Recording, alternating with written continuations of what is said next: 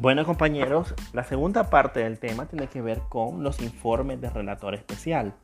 Decíamos que los informes de organismos de tratados son aquellos que son emitidos por los organismos de vigilancia que se constituyen dentro de las convenciones, es decir, los tratados. Así, en la Convención de los Derechos del Niño, el Comité para la Vigilancia de los Derechos del Niño es el que emite el informe respecto a la situación de el Estado respecto a los derechos y obligaciones que se desprenden de la Convención de los Derechos del Niño.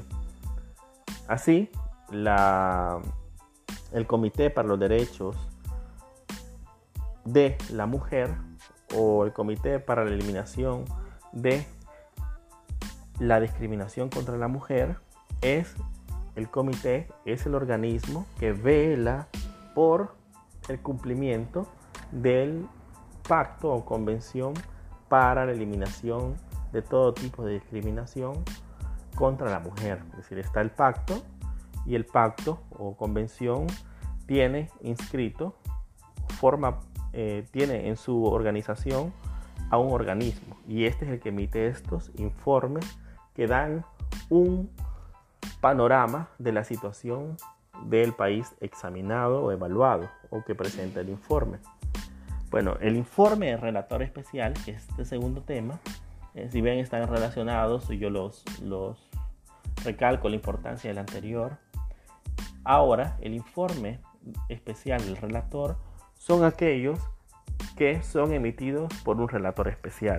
¿Qué quiere decir un relator especial?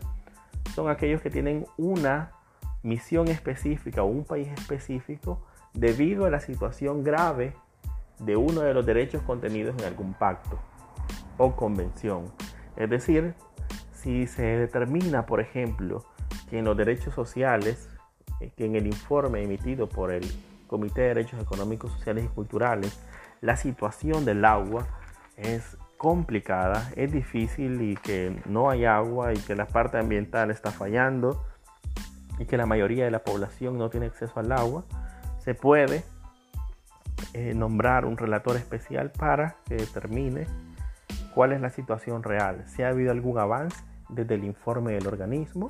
Asimismo, existe la posibilidad que un Estado, debido al avance en un determinado derecho, en alguna obligación que se desprenda de las convenciones o tratados, llame a el organismo y le pida que nombre un relator especial para que observe y verifique los avances obtenidos. Si un Estado hace una apuesta específica por un punto determinado, puede pedir un examen, una evaluación, un informe de relator especial para que éste vaya, observe los avances. Aunque el relator, si bien tiene la obligación de estipular aquellos aspectos positivos, aquellos avances que se han realizado, eh, siempre, siempre lo, ideal es que también observe aquellos aspectos faltantes, es decir, aquellos aspectos que pueden ser fortalecidos o que están incluidos dentro de las convenciones y dentro de los pactos que tengan que avanzarse, tengan que mejorarse. Así que no esperemos en los relatores especiales un amigo de los países.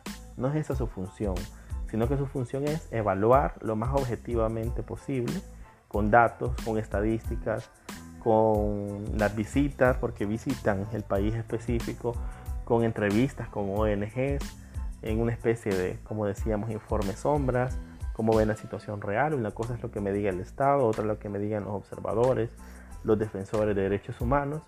Así que esta es la obligación y la función del relator especial, que van para una misión específica.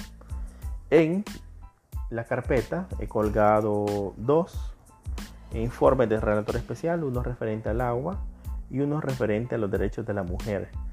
Así que vamos a observarlo y lo vamos a, a analizar. Esta es la segunda parte.